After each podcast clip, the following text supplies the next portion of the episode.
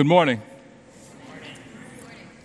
I bring greetings from Woodside Community Church in Woodside, Queens. My name is Pastor Mike, and I'm, I'm happy to be here. I'm happy to see so many smiling faces. You must have had your coffee this morning because, you know, sometimes on Sunday morning, some of you guys aren't used to getting up, but I'm glad you got up this morning, and I pray it's the start of something fantabulous for you if this is something you're not normally uh, uh, or not accustomed to doing. If I were to title this sermon, I would title it, Don't Chase the Wind. Don't Chase the Wind. So I'm going to ask you to open your Bibles to Matthew chapter 5, beginning at, beginning at verse 1. In your Pew Bibles, that's page 759, if you didn't bring your Bibles with you. Page 759 in the Pew Bibles right in front of you. And that's Matthew chapter 5, beginning at verse 1.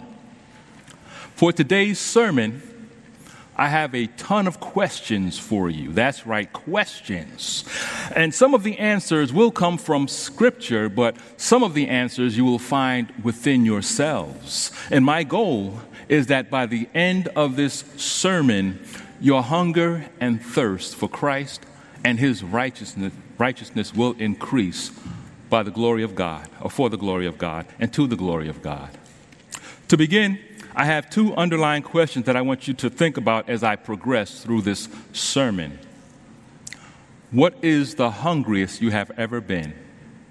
And what were you hungry for? What is the hungriest you have ever been, and what were you hungry for? When it comes to food, sometimes you will hear people say, I'm hungry, but I don't know what I want to eat, right? Um, I've said it several times. I'm sure some of you have said it yourselves. But I want you to know that is truly a late 19th century and 20, 21st century Western culture type of question. Can you picture someone from a third world country, besides the leader, saying, I'm hungry, but I don't know what I want to eat? And there are even some places within America where food is so scarce that you would hardly hear anybody say, I'm hungry, but I don't know what I want to eat. Very similar to that. In Jesus' day, the majority of the people lived below the poverty level, as roughly half of the population served as someone's servant or bondservant or slave. So, in our text today, when Jesus mentioned something about hunger and thirst, the people could identify with those conditions. Many would have been curious as to what he might have said next, since thousands of people died yearly from malnutrition.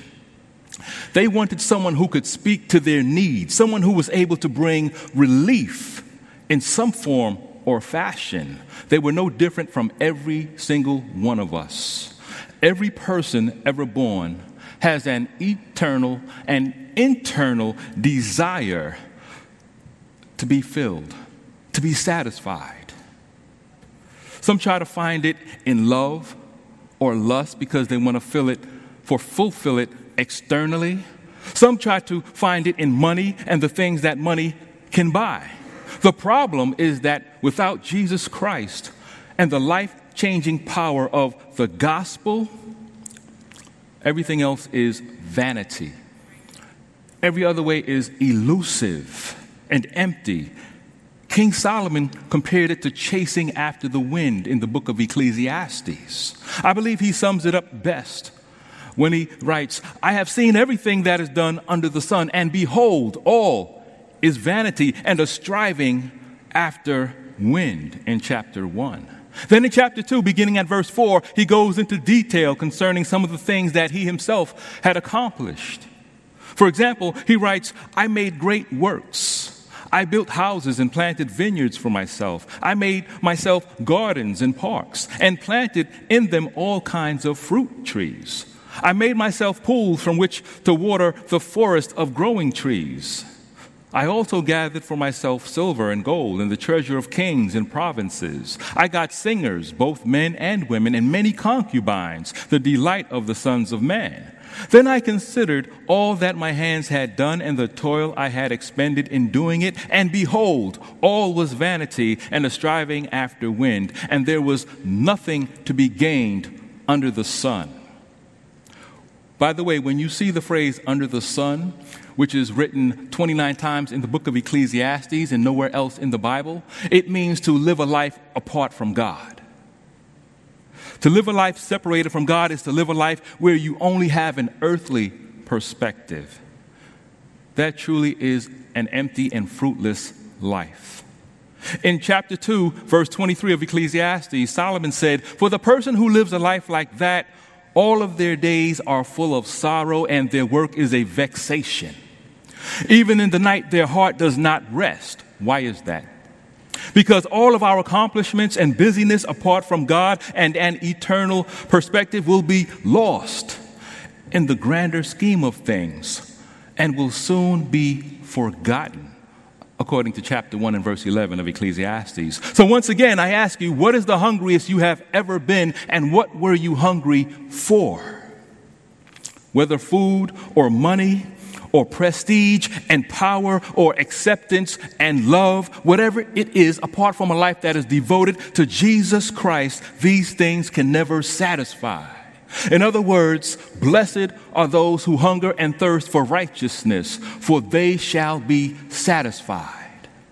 Now, my three big questions uh, for you this morning are number one, what is it to hunger and thirst for righteousness?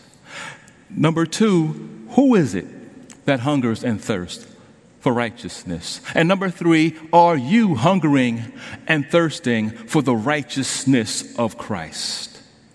Follow along, please, as I read Matthew chapter 5, verses 1 through, 2 through 6. And as I said, it's page 759 in your Pew Bibles. Seeing the crowds, he went up on the mountain. And when he sat down, his disciples came to him. And he opened his mouth and taught them, saying, Blessed are the poor in spirit, for theirs is the kingdom of heaven.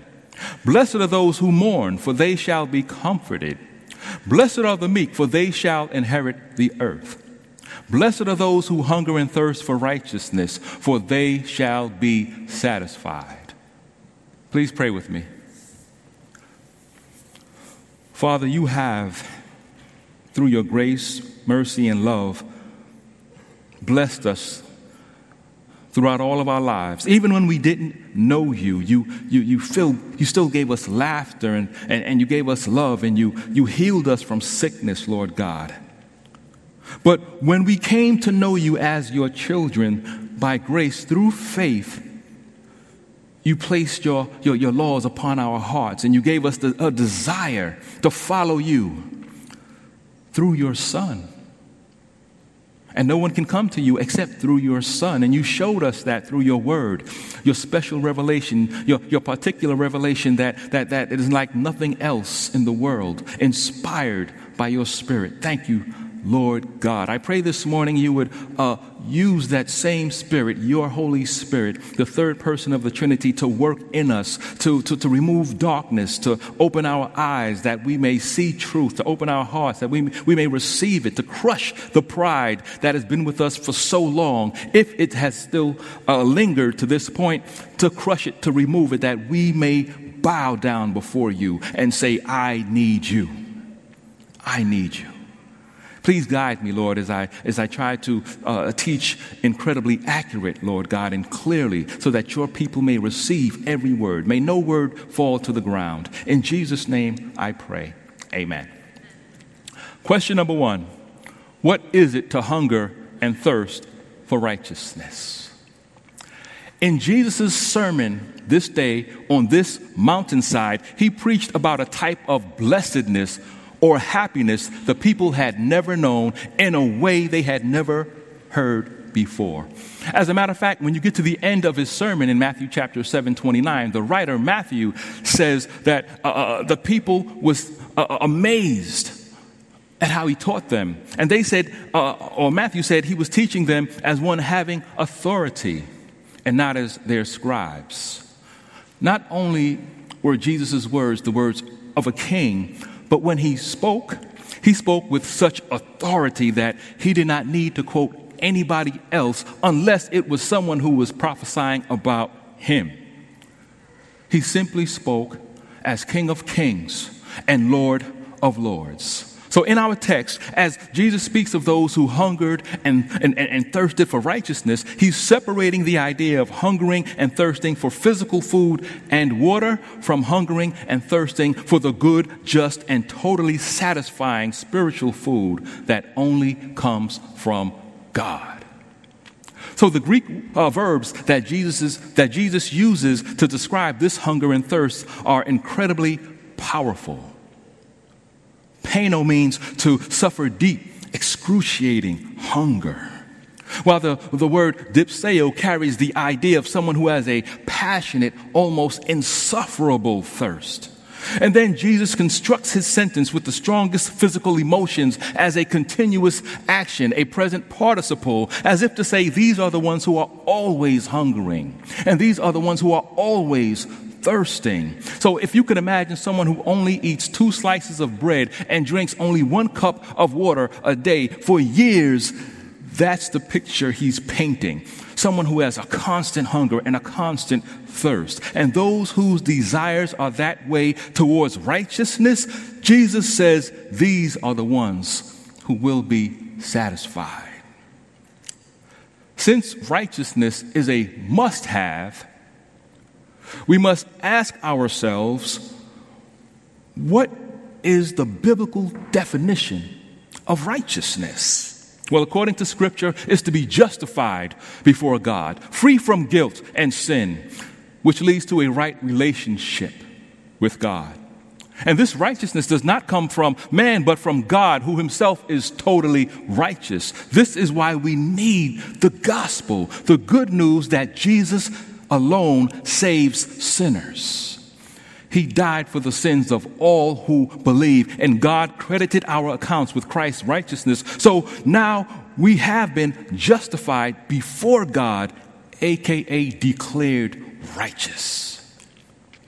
As 2 Corinthians chapter 5 verse 21 uh, says, "For our sake he made him to be sin who knew no sin, that in him we might become the righteousness of God." What is Jesus not saying? He is not saying that only those who live righteous 24 7 will inherit the kingdom of God. If that were the case, none of us would make it. None of us would get in.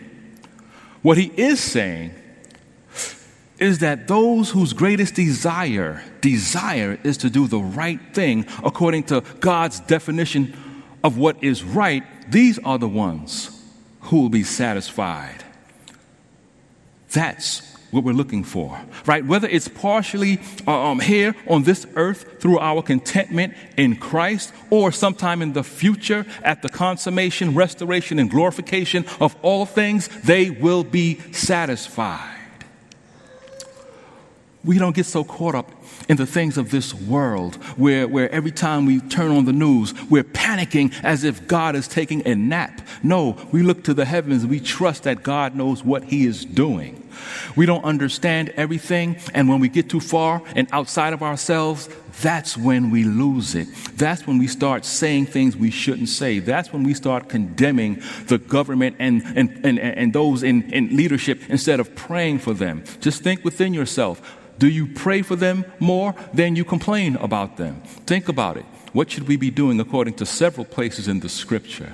Whether it's didactic and straight out teaching, or it's implied from the text, or it's visual and you see it. Somebody praying for the king. Why? Because God can control the heart of the king, according to the Proverbs, right? It's like water in his hands. He directs it anywhere he wants to. Do you believe it?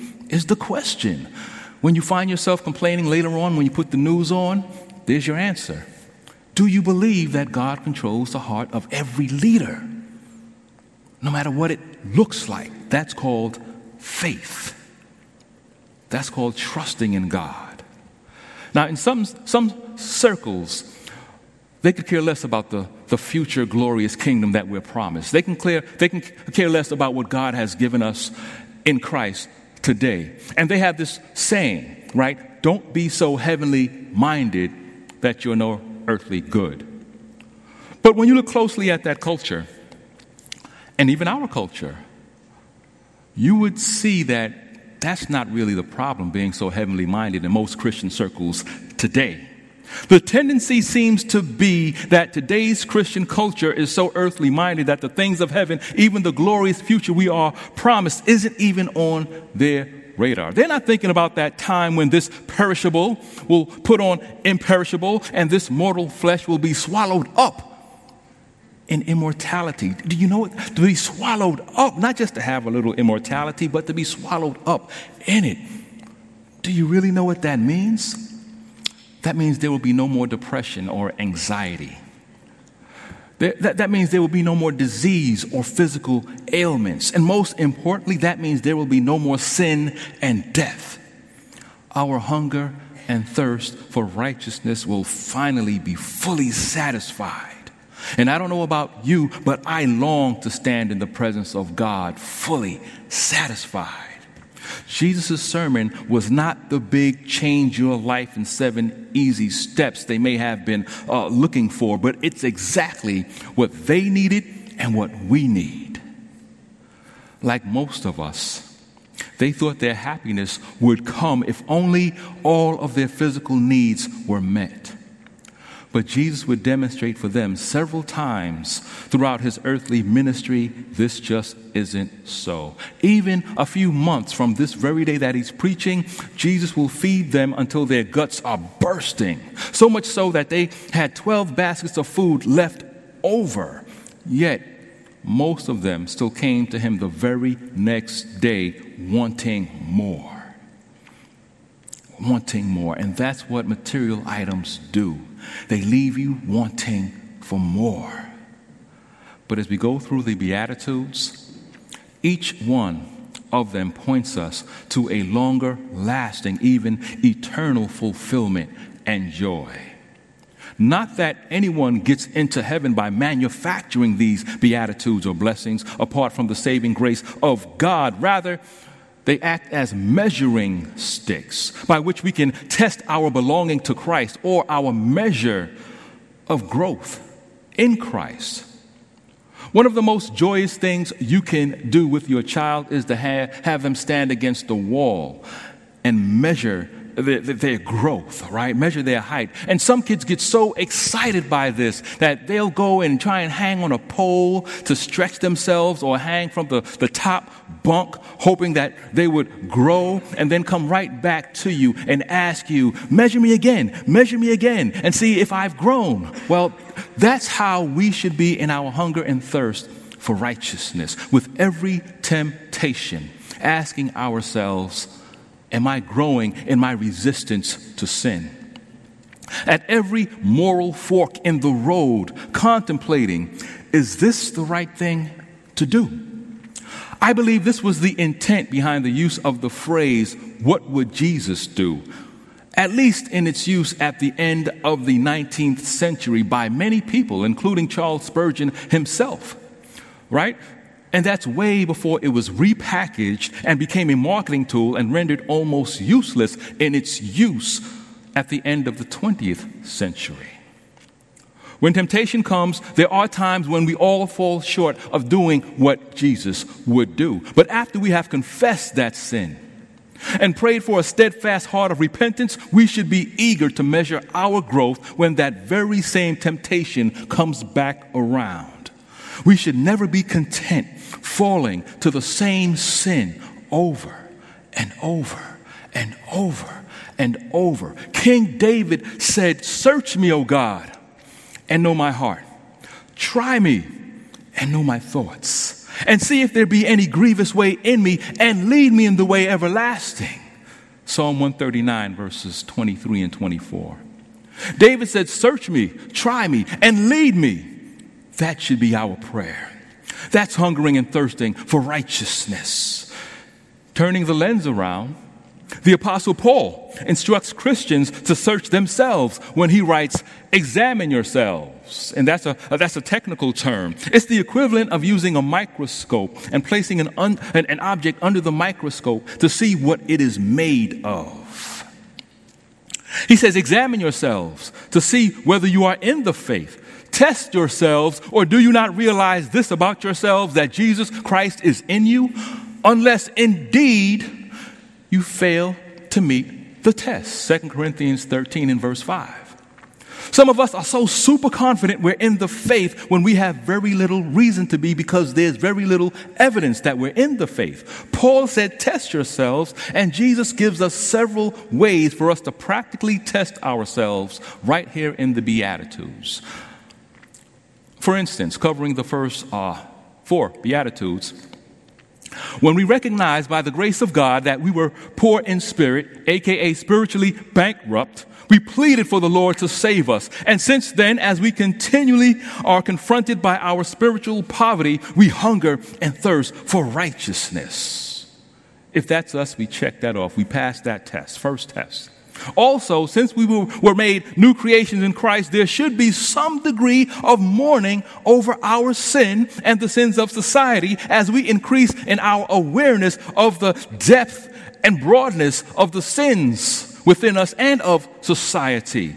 All of this causes us to hunger and thirst for righteousness to come bursting forth.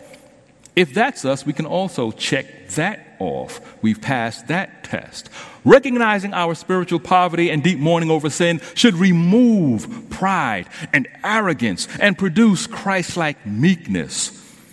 All of these act as tests, tests to, to, to, to, measure ourselves and our growth, not just saying, well, I was baptized at five, so I'm good. It doesn't matter what I do because the blood of Christ, Christ cleanses me. Paul wrote, test yourselves for, for a reason to this church for a reason. He observed them, he looked at them, he heard their testimony, but as you read the book of 1 Corinthians, you see many were living lives that did not produce any fruit. Right? The seed of Christ has been planted in. There should be some fruit coming up. Nobody's perfect. I'm not claiming perfectionism for anybody in Christ. It's the very fact that we are faulty that we need Christ. We recognize that if the Lord were to call us to Himself and hold us accountable for our lives, we know deep down the Lord will say, Depart from me, you worker of lawlessness. I never knew you. But you're breathing today for a purpose. Even you, right here, you can repent. You could turn. You could come, you can confess your sins to Christ. It's like any parent with a child who keeps doing wrong and keeps telling his parent, I didn't do anything wrong but you know he did. All you want him to do is say, I was wrong. That's it. God says, confess your sins. Your sins are open and naked before me. Confess them and repent. Come to me, and I will give you rest. There will be moments when the most dedicated Christian will have failure, right? outright disobedient to the Lord. But that should not be the major part of our life or what we're known for. Which brings us to question number two Who is it that hungers and thirsts for righteousness? Building off of that same theme, every so often you come across a churchgoer who tries to justify their worldly lifestyle by comparing themselves to the Apostle Paul in Romans chapter 7. They'll tell you something like, For I delight in the law of the Lord in my inner being. God knows my heart. But the very next minute, I'm taking, taken captive to the law of sin that dwells in my flesh. I'm so wretched. And it'll sound like a great confession, but then they'll go off and continue to live in their fleshly ways arrogant, proud, conceited, full of lust, gossiping, slanderous, divisive, etc., etc. To their harm, they ignore how Paul goes on to explain how we might gain the victory over all of our struggles, all of the struggles that Christians have, one by one, knocking them down like bowling pins, walking forward, The sin is coming. The flesh is angry. Satan's over here through this person, whatever. The world is saying you should be doing this. The church should be over here. And you're taking it in instead of saying, no, I'm going to walk in the Spirit. That's what I'm going to do, right? In the very next chapter, Romans chapter 8, verse 5, the Apostle Paul writes, For those who live according to the flesh set their minds on the things of the flesh. But, key word, but those who live, live according to the Spirit set their minds on the things of the Spirit. Where are you setting your mind? In other words, what are you hungering and thirsting for on a daily basis? Is it the things of the world, which are fleshly, or the things of heaven, where you find righteousness? The evidence will declare it. When speaking in Matthew chapter 7 of false prophets who were setting their minds on the flesh, Jesus said, You will recognize them by their fruits. Somebody, somebody messed with that clock because there's no way, there's no way that much time went by. It, uh, well, we're going to find out. The Lord knows. But somebody sped that clock up on me real quick. Here's the thing most of us want to believe that people are basically good. We want to believe that, right? Right? And so we don't always pay enough attention to what people reveal about themselves. For instance, when we're trying to help someone make it through a rough patch in their life, if we're not discerning, how will we know if this person is truly a brother or, or sister who's just making bad choices and needs guidance and encouragement? Or is this person really an unbeliever who needs to be evangelized because of the fleshly fruit they keep producing? We also must be able to discern whether we're having an impact on our unsaved friends for the glory of God or when it's time to distance ourselves from someone who's actually a spiritual sniper. Years ago, I used to have daily discussions with an atheist friend, and I use that term friend very loosely right? He looked just like me, as a matter of fact, but just a little shorter. And he would offer what were supposed to be scientific proofs of evolution. So I told him Christians have no problem with real science. DNA was discovered through real science. Medicine that works was created by real science. If it's observable, measurable, testable, and repeatable, it's real science. Macroevolution is not science at all. It's a theory. Even Darwin called it a theory. So one day, when, when, when uh, the atheist and I were having a random conversation, he told me how he would go on Christian dating websites. I want you to catch this. I want you to hear this. He would go on Christian dating websites and date Christian women because, according to him, they were more naive and he would be able to accomplish his fleshly goals at a cheaper cost. All he had to do was quote some Bible verses and go with them to church once or twice. As my patience with him began to disappear, I told him all of your talk about science being the real reason you can't believe in Christianity is just a sham. The real reason you won't come to the light of Christ is due to the fact that you love the darkness rather than the light because the things you are doing are evil. I said, You love sin too much to let it go. That's the purpose of your life, and you are on your way to hell. For those who live according to the flesh, set their minds on the things of the flesh. And we all must be wise enough to know when it's time to distance ourselves from spiritual snipers who are trying to bring you down their road. With that said, I must confess, apart from the grace, mercy, and Spirit of God, I might have been just like him all acts of unrighteousness are going to be condemned by God. But all acts of righteousness are because of the Spirit of God, the grace and mercy of God.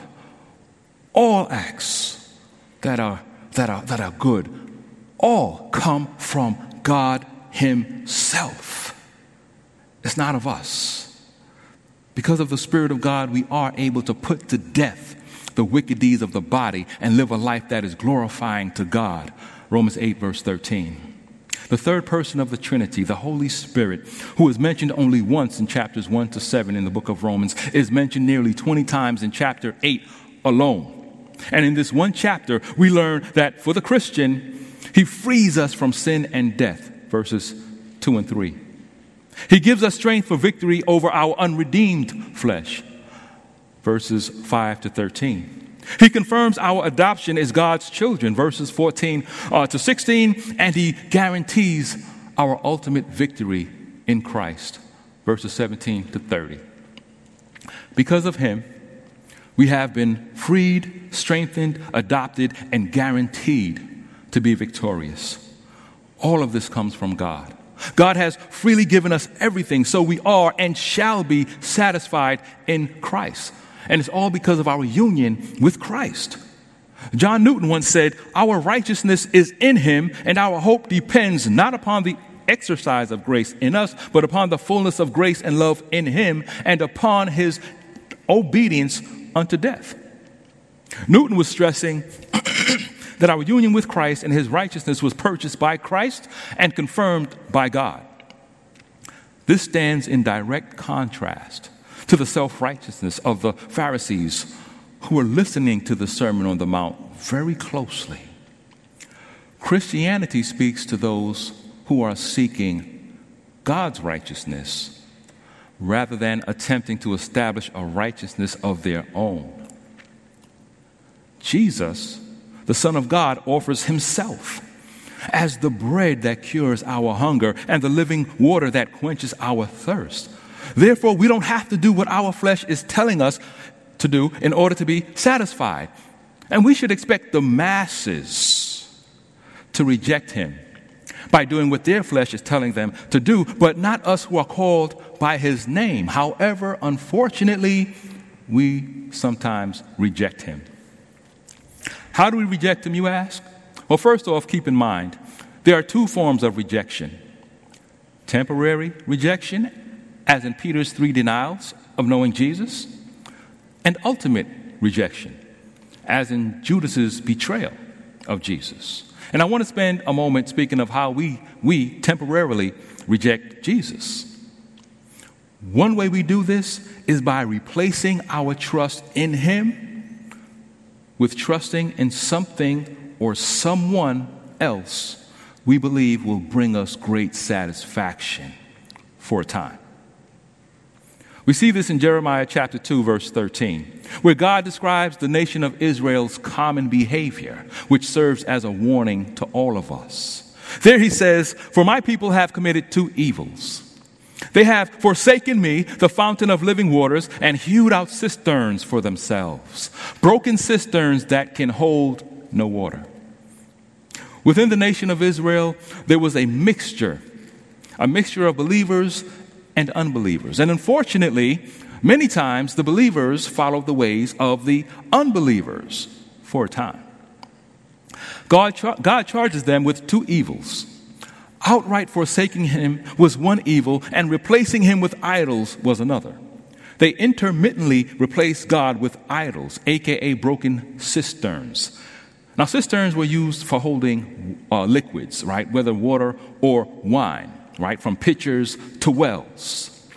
God is saying, My people have rejected me. Some have verbally rejected me, but most have replaced me, their fountain of life giving water that never ends, with false gods.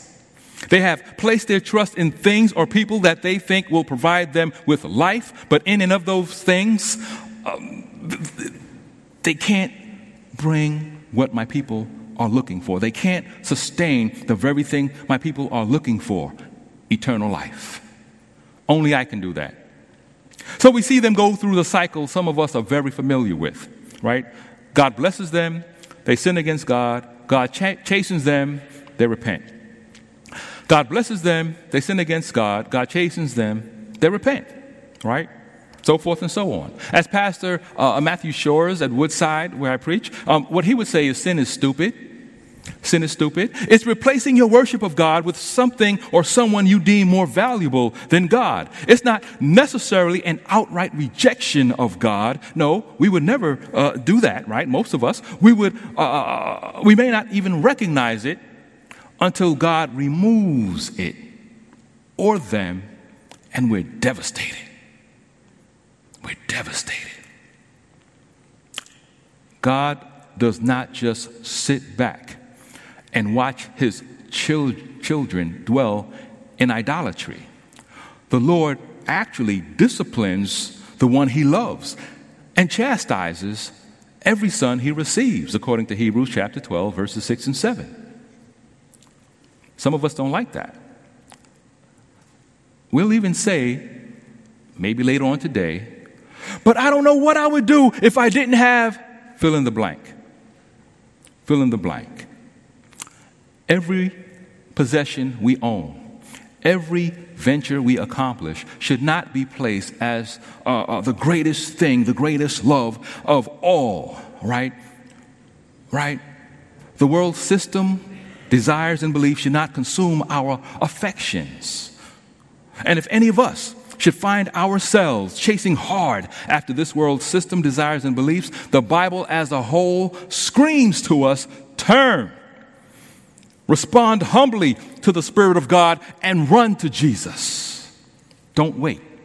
Because there you'll find a feast to fill your empty soul. Today is the day of salvation. Today is the day to take inventory of our lives and ask ourselves, what am I hungry for? What am I thirsty for? Is it, is it power? It's addictive. Is it possessions? It's fleeting. Is it praise? That belongs to God.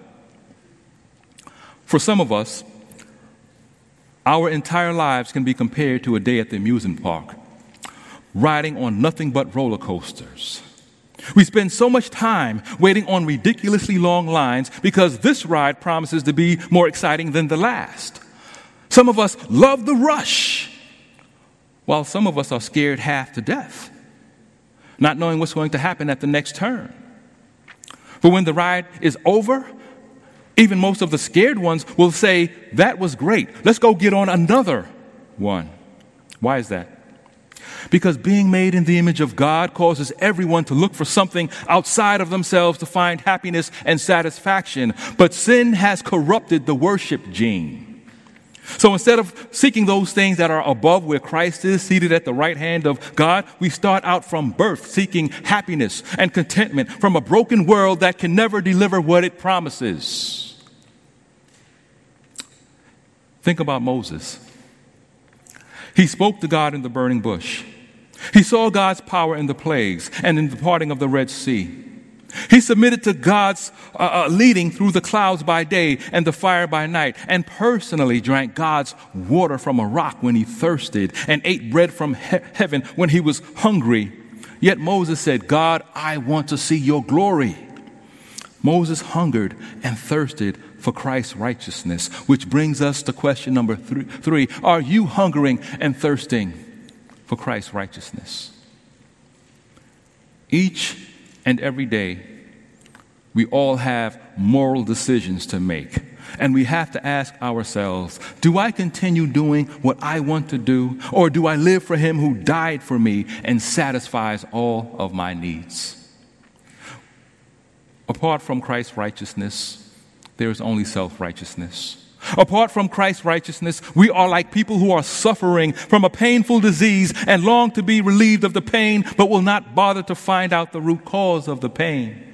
We don't bother to find out that the only real happiness in life comes from the one who created us. And he created us in such a way that the only time we experience true and lasting joy is when we are imitating him.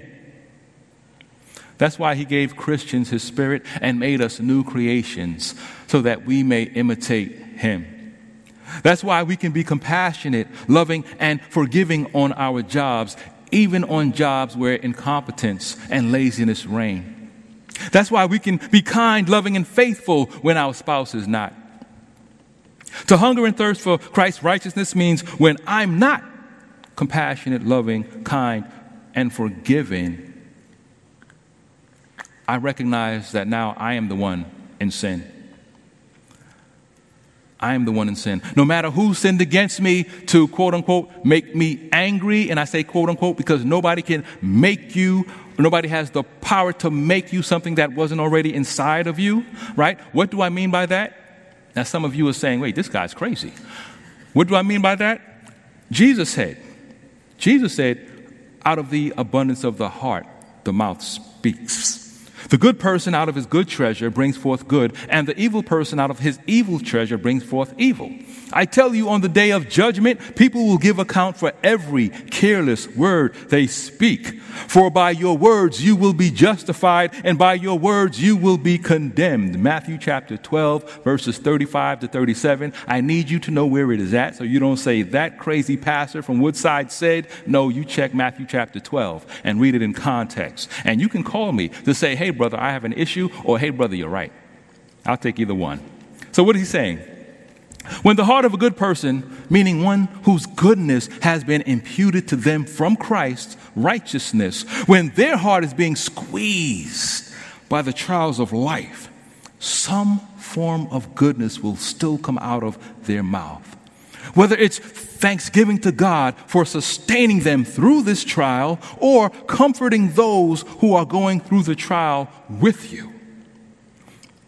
But when an angry person, even those who may have been suppressing their anger for years, has their heart squeezed by the trials of life, sustained bitterness, vulgarity, even, and unquenchable anger comes forth.